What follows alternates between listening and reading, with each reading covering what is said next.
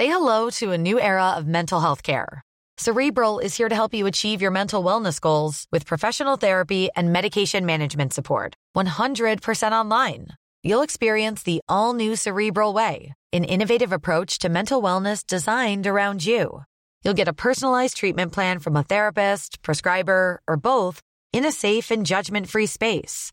Your Cerebral therapist or prescriber will outline a customized plan with clear milestones along the way, so you can get to feeling your best. With Cerebral, you're not alone in your mental health journey. We're here to empower you to live a fulfilling life.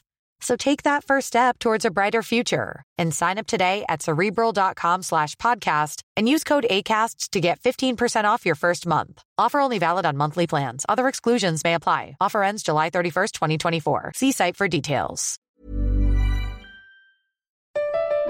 Comment contribuer à un monde de demain plus durable ? La saison deux du podcast Créateur d'Impact va chercher les réponses en immersion au plus près des bénévoles, dirigeants d'associations ou bénéficiaires.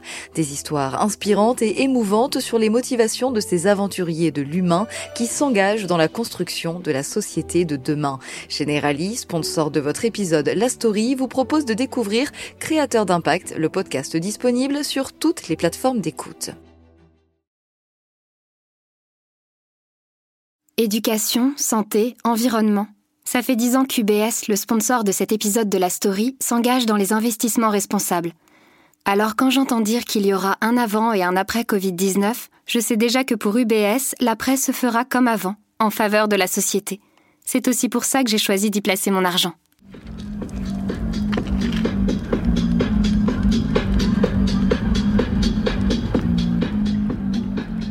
Une cité dans le désert, la culture des possibles, un réseau de rêveurs et de faiseurs.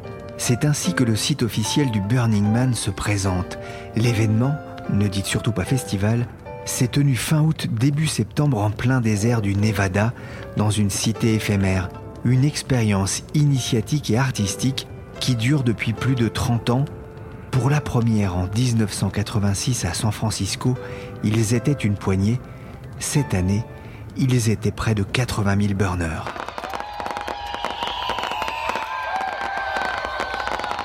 Je suis Pierrick Fay, vous écoutez La Story, le podcast d'actualité des Echos. Et ensemble, on va observer ce qu'il se passe autour de l'homme qui brûle. Attention, il n'y a pas de code Wi-Fi. Et n'oubliez pas votre guide de survie pour le désert. The desert is an inhospitable landscape.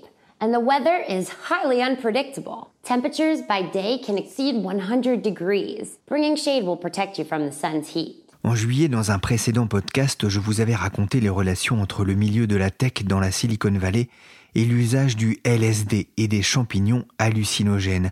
Un épisode toujours disponible sur les plateformes de podcast. Elsa Conessa, la journaliste des Échos que j'avais interrogée, avait évoqué notamment le Burning Man comme un passage obligé de tout ce que la région compte de geeks et d'amateurs de technologie. Notre correspondante en Californie, Anaïs Moutot, s'y est rendue cette année pour les Échos Week-end.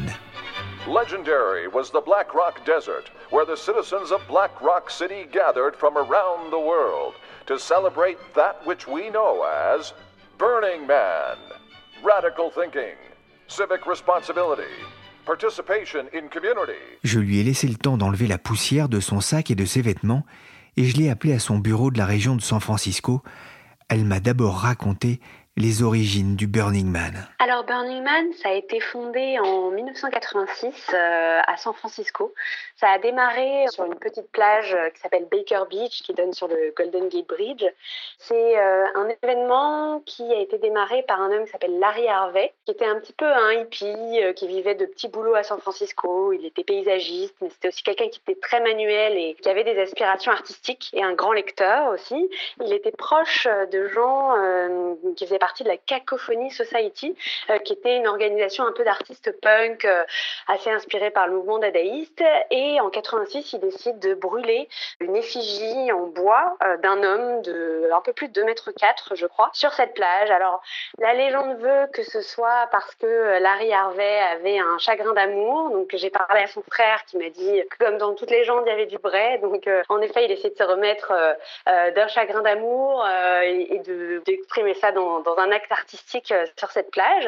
Et au fil des années, avec le bouche à oreille, ça, il y a encore plus de gens qui sont venus, des centaines de personnes, euh, jusqu'à ce que ça devienne assez gros pour que euh, la police dise euh, mais c'est pas possible en fait euh, de brûler euh, une effigie euh, sur cette plage. Donc en quatre-vingt-dix, le festival a décampé euh, au Nevada, à Black Rock City. Donc c'est euh, un, un désert euh, à l'extrémité ouest du Nevada, presque au niveau de la, de la frontière avec euh, la Californie, euh, qui est euh, une terre fédérale, en fait un ancien lac euh, desséché.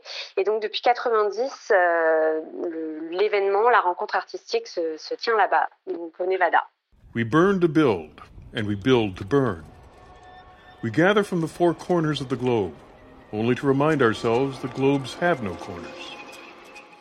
Alors le, le terme de Burning Man, hein, ça vient de cette effigie euh, qu'on brûle. Nous construisons pour brûler, nous brûlons pour euh, construire. C'est un peu la, la philosophie euh, de, de, de, de ce Burning Man, d'essayer d'inventer un peu le, le futur. Euh, Anaïs, c'était votre premier Burning Man. Qu'est-ce que vous imaginiez euh, avant d'y aller ? Alors, euh, j'imaginais pas que ce serait aussi grand. Donc maintenant, c'est quatre-vingt mille personnes. C'est, c'est une vraie ville, en fait. C'est, c'est ça qui est assez euh, impressionnant.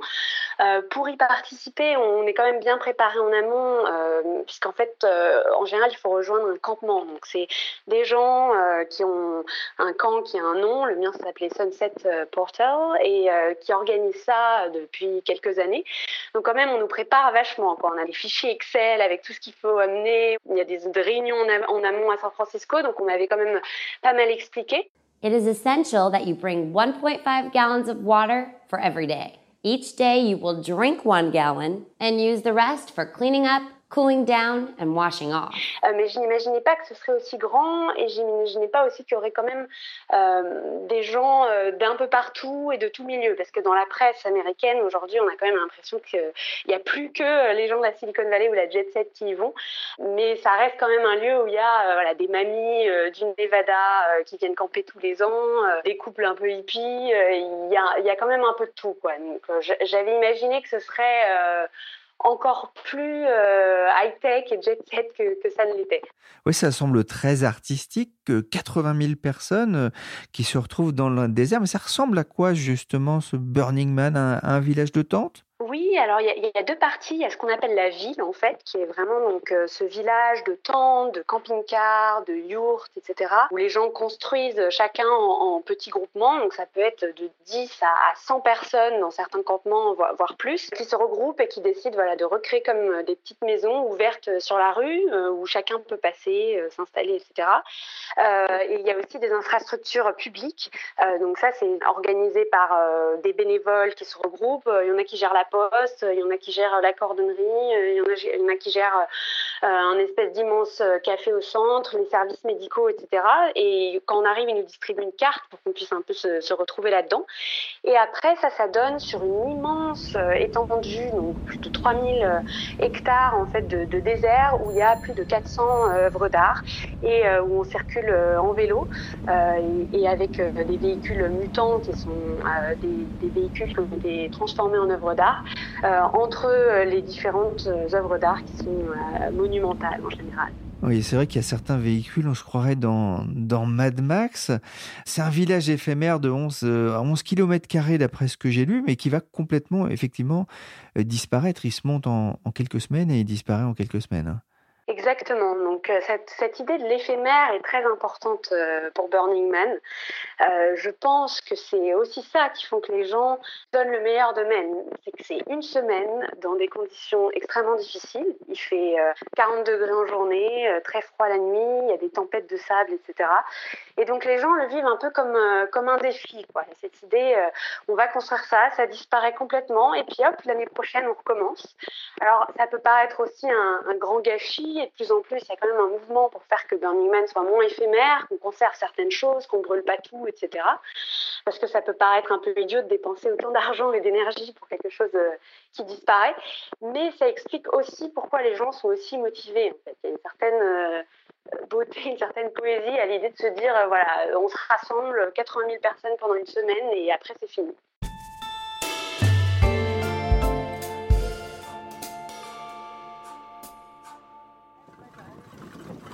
Il faut imaginer le désert, la poussière, le soleil qui tape, le vent qui souffle fort dans le micro du smartphone d'Anaïs. Et ce n'est pas un mirage. Au milieu de ce no man's land, il y a ces sculptures géantes, sortes de carillons à vent pour géants. Mais Anaïs, qu'est-ce qu'on peut bien faire durant le Burning Man ? Quand on arrive, en fait, on nous distribue un, un livret. Il y a euh, des milliers d'activités. À chaque heure, euh, chaque campement organise quelque chose en général. Donc, euh, il y a des gens qui se font un programme très précis. Ça peut être, euh, voilà, il y a des conférences euh, aussi bien sur le changement climatique que euh, euh, sur euh, la légalisation euh, des drogues. Euh, il y a euh, des chamans qui ont des tentes euh, et qui proposent de venir trouver son animal totem en frappant sur des gongs. Il y a des cours de yoga. Euh, il y a des cours de cuisine. Il y a des passionnés de jeux de société, il y a absolument tout, il y a des labyrinthes où on peut se promener, euh, voilà. Donc il y a à la fois les gens en général, ils montent sur leur vélo et ils explorent. Donc euh, les gens n'ont pas de programme défini, ils finissent euh, par être invités à manger un bout ou à prendre un verre. Donc ça c'est, c'est la journée. Et après il y a vraiment les gens qui vivent la nuit puisque ça se transforme en gigantesque fête euh, avec euh, partout donc ces véhicules mutants euh, qui deviennent un peu des, des boîtes de nuit où les gens dansent devant. Donc il y a des gens voilà, qui sont pour faire la fête jusqu'à six heures du matin, prendre des drogues et après ils se réveillent très tard dans l'après-midi. Les gens, selon leur programme, le vivent très différemment. Il y a des gens qui le font en journée, des gens qui font la nuit, ça, ça dépend. Sex and drugs and rock and roll. Sex, drogue and rock and roll, hein, c'est un peu l'image hein, que renvoyait le Burning Man des années quatre-vingts. C'est, c'est toujours le cas ? Oui, ça reste un endroit, euh, donc, ben, un des principes fondamentaux, c'est la liberté. Donc euh, les gens ils viennent aussi euh, pour tester des choses euh, du point de vue sexuel. Et mon camp était à, à deux pas d'un camp qui s'appelle le Orgy Dome. Donc euh, la nuit, il y a une immense file d'attente. Et mais alors c'est sous un chapiteau, on voit rien, hein, parce qu'il y a aussi des enfants à Burning Man. Donc c'est, c'est, c'est un peu le, le paradoxe, quoi. C'est que euh, il y a à la fois ce côté liberté sexuelle, euh, où, où il y a un peu des camps où les, les gens peuvent euh, découvrir, explorer tout ce qu'ils ont envie et euh, en même temps il y a des enfants donc il faut faire un, un peu attention euh, et c'est aussi un lieu euh, où les gens euh, testent des drogues notamment psychédéliques euh, et c'est un endroit notamment où une organisation qui s'appelle MAPS qui est née en même temps que Burning Man et qui cherche à faire de la M D M A donc euh, plus connue sous, sous le nom d'Ecstasy euh, un médicament et qui finance les, les essais cliniques donc ils en sont en phase trois. Son fondateur vient tous les ans et c'est un lieu de lobbying important pour lui en fait. Il a une tente dans laquelle il organise euh, des conférences et il y a beaucoup de gens de la Silicon Valley euh, qui participent euh, et c'est justement un endroit où il va essayer d'aller lever des fonds auprès des, des patrons de la tech qui sont là mais aussi euh, voilà il y, a, il y a un enfant Rothschild qui était là aussi cette année donc euh, il essayait de le voir enfin, c'est, c'est un, un mélange assez étonnant mais euh, voilà on trouve ce mélange entre la tech et le monde de la drogue et le monde de la fête. Alors qui dit fête dit musique et pas seulement la techno diffusée par les hardcars.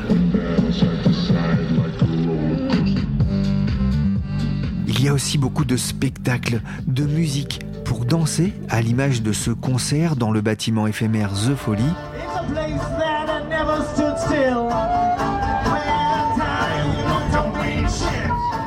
Ou cet autre concert plus reposant.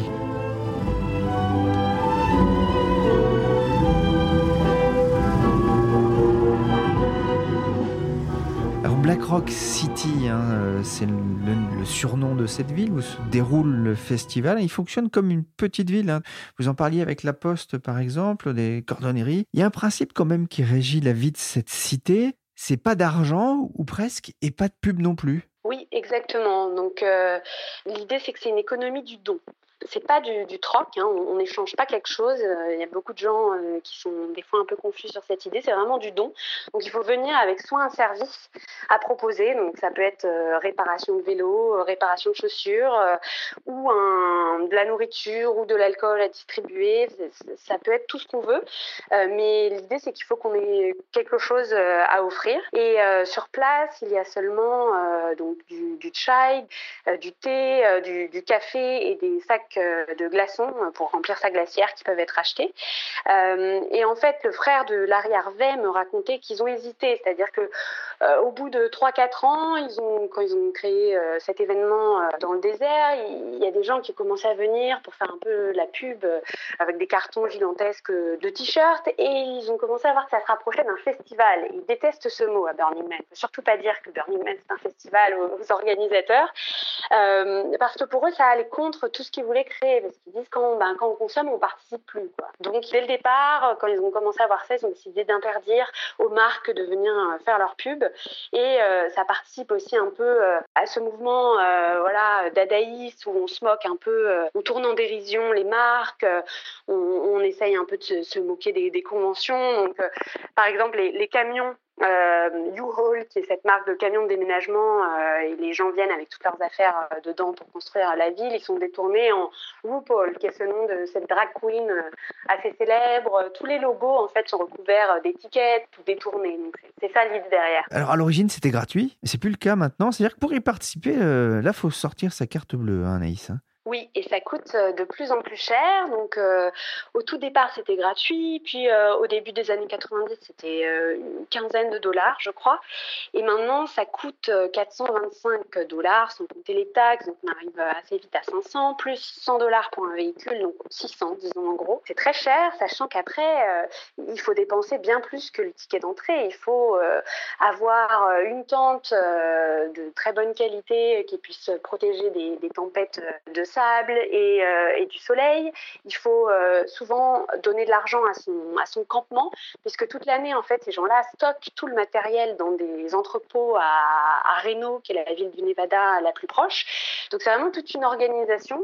Euh, les gens lèvent des fonds sur des plateformes de crowdfunding pour financer euh, la distribution de nourriture. Moi, je connaissais un camp qui, qui faisait un gros couscous le mardi soir. Ils ont, ils ont levé de l'argent en ligne pour ça. Euh, donc, des fois, ça a un côté quand même un peu décadent, parce que donc c'est que des gens euh, qui ont déjà un certain niveau de vie, qui peuvent se permettre de, d'aller là-bas, qui lèvent de l'argent pour faire une espèce de soupe populaire pour que des gens qui sont déjà aussi assez riches. Donc euh, c'est quand même des fois un peu, un peu choquant. Euh, mais donc oui, il faut, faut, faut beaucoup d'argent. Il faut aussi avoir les moyens de transport pour y aller. Donc souvent louer des camions, louer un camping-car. On ne peut pas vraiment s'en sortir en dessous de, de deux mille dollars. C'est, c'est très très difficile et c'est pour même pas une semaine sur place. Au départ, Burning Man était pensé comme un terrain d'expérimentation de la contre-culture. Aujourd'hui, j'ai un peu l'impression que c'est devenu le terrain de jeu d'une Californie bien pensante et richissime. Alors oui, il y a de ça. C'est clairement un, un terrain de jeu euh, pour, pour, euh, pour ces gens-là, euh, mais qui ont toujours quand même été là depuis un certain temps. C'est-à-dire que dès la fin des années quatre-vingt-dix, euh, le milieu tech et Burning Man se sont mélangés. Donc euh, cette idée, il y a quand même une idée derrière Burning Man qui est assez proche de l'éthique hacker, euh, du monde du logiciel libre, de l'idée de, du bidouillage en fait, euh, de pouvoir tout essayer dans un monde où on recrée ses propres règles, où on Il y a très peu de règles, donc on est assez libre. C'est une espèce de grande feuille blanche où on peut tout tenter. Euh, et euh, c'est des gens qui aiment quand même monter des choses, monter des projets. Donc il y a quand même un, un rapport entre les deux mondes qui a toujours existé.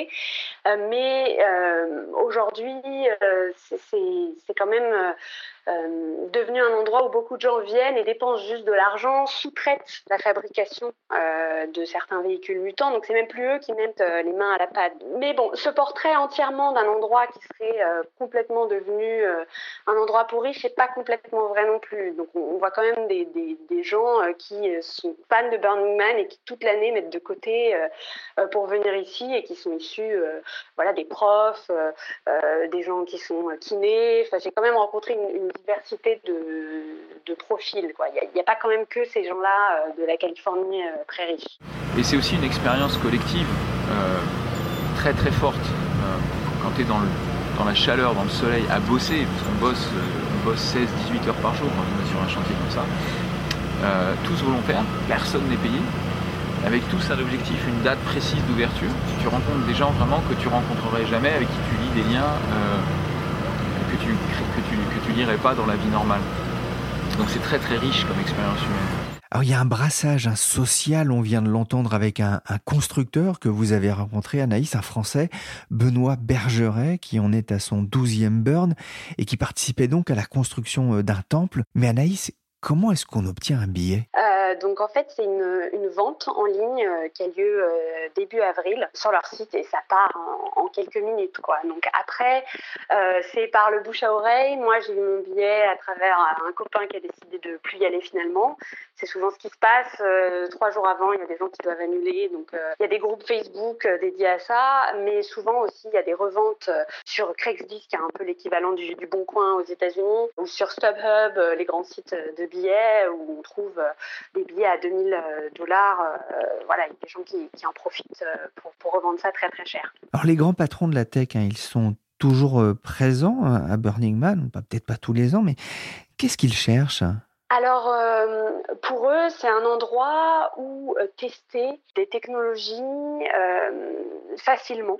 Donc, euh, par exemple, c'est un endroit qui est assez euh, populaire auprès euh, des fabricants de véhicules, de technologies pour euh, les véhicules autonomes. Ce que j'ai entendu, c'est que pas mal de véhicules mutants comprenaient des, des lidars. Euh, le lidar, c'est ce système de détection laser qui permet de voir la, la forme des objets environnants euh, et qui est un, un élément central des, des voitures autonomes. Donc en fait, ils peuvent tester ça ici beaucoup plus facilement qu'ailleurs parce que personne ne contrôle. C'est, c'est un endroit où il y a beaucoup moins de, de règles. Donc ça, ça plaît beaucoup euh, à la Silicon Valley. C'est une idée quand même assez euh, libertarienne. Et puis, euh, c'est aussi un endroit euh, en termes de, de management euh, où ils apprennent euh, pas mal de choses qu'ils ont reproduites dans leur organisation. Parce qu'en fait, les, les gens là-bas, ils donnent euh, deux mois euh, de leur temps pour construire des œuvres d'art, pour construire des campements, pour construire des projets. Et souvent, ils travaillent énormément, quoi. Ils travaillent de huit heures à minuit en permanence et euh, les équipes euh, réussissent à, à se mettre en place et à rester motivées pendant tout ce temps-là dans des conditions difficiles.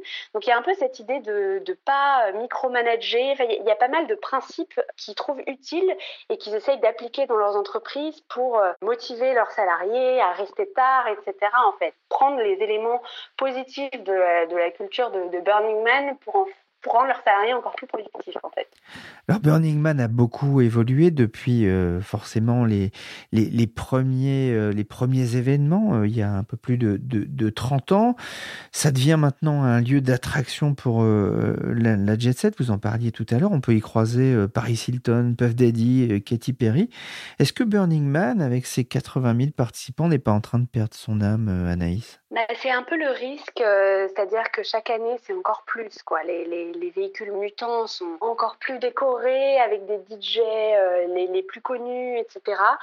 Et ça devient un peu un, un Las Vegas. Il y a des gens qui me disent que c'est un Las Vegas hippie, mais c'est vrai que des fois, on a l'impression d'être euh, dans un gigantesque euh, parc d'attractions où il s'agit de consommer euh, encore plus, d'avoir euh, le costume le plus extravagant, et cetera. Et on s'éloigne un peu de, de l'idée euh, originelle qui était euh, un peu De, de prendre euh, euh, quatre bouts de tissu et de faire quelque chose avec, quoi. Donc, il euh, euh, y a un peu ce risque et en même temps, euh, l'organisation de, de Burning Man euh, est contente d'avoir des, des gens qui ont de l'argent à dépenser euh, pour créer des structures encore plus folles chaque année. Donc, ils sont un peu dans un... une attitude paradoxale, quoi. Ils ont toujours dit, eux, l'égalité ne fait pas princi- partie des dix principes de Burning Man. Hein. Le, le fondateur, Larry Harvey, quand il était encore vivant, a, a dit on n'est pas un État marxiste. Enfin, ils, ils insistent bien sur le fait qu'ils ont toujours quand même été assez éloignés de cette idée d'égalité, que c'est un endroit où aussi bien les riches que les pauvres doivent pouvoir venir. Euh, même si, bah, du coup, au final, ça implique euh, que souvent les, les pauvres ne peuvent plus venir puisque les riches récupèrent euh, beaucoup plus facilement les tickets et comme ils ne peuvent pas étendre euh, le nombre de tickets, euh, le, l'État du Nevada ne, ne veut pas faire monter le nombre de tickets, hein, on se retrouve forcément avec euh, un problème où, où ça devient un endroit euh, où les gens sont, sont de plus en plus riches chaque année. On le voit dans les statistiques euh, que publie l'organisation.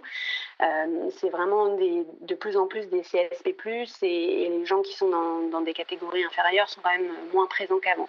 Anaïs, si vous ne deviez garder qu'une seule image de Burning Man, ce serait laquelle ?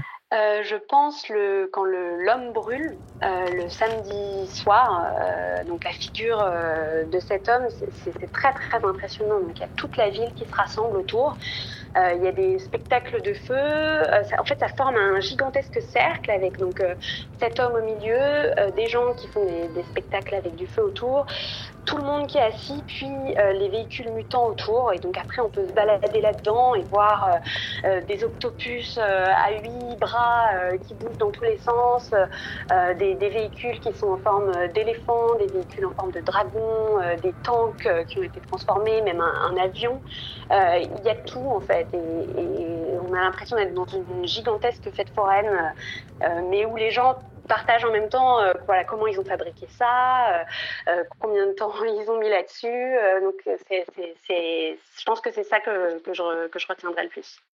Merci Anaïs Moutot, correspondante des Échos en Californie. On va se quitter avec ce chant devant le mémorial de Larry Harvey, décédé en avril deux mille dix-huit.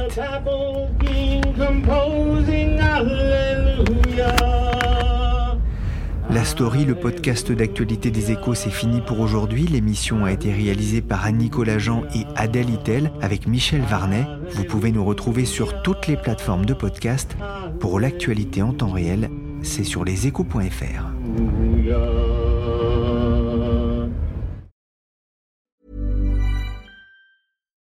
Join us today during the Jeep Celebration event. Right now, get twenty percent below M S R P for an average of fifteen thousand one hundred seventy-eight dollars under M S R P on the purchase of a twenty twenty-three Jeep Grand Cherokee Overland four by E or Summit four by E. Not compatible with lease offers or with any other consumer incentive offers. fifteen thousand one hundred seventy-eight dollars average based on twenty percent below average M S R P from all twenty twenty-three Grand Cherokee Overland four by E and Summit four by E models in dealer stock. Residency restrictions apply. Take retail delivery from dealer stock by four one. Jeep is a registered trademark.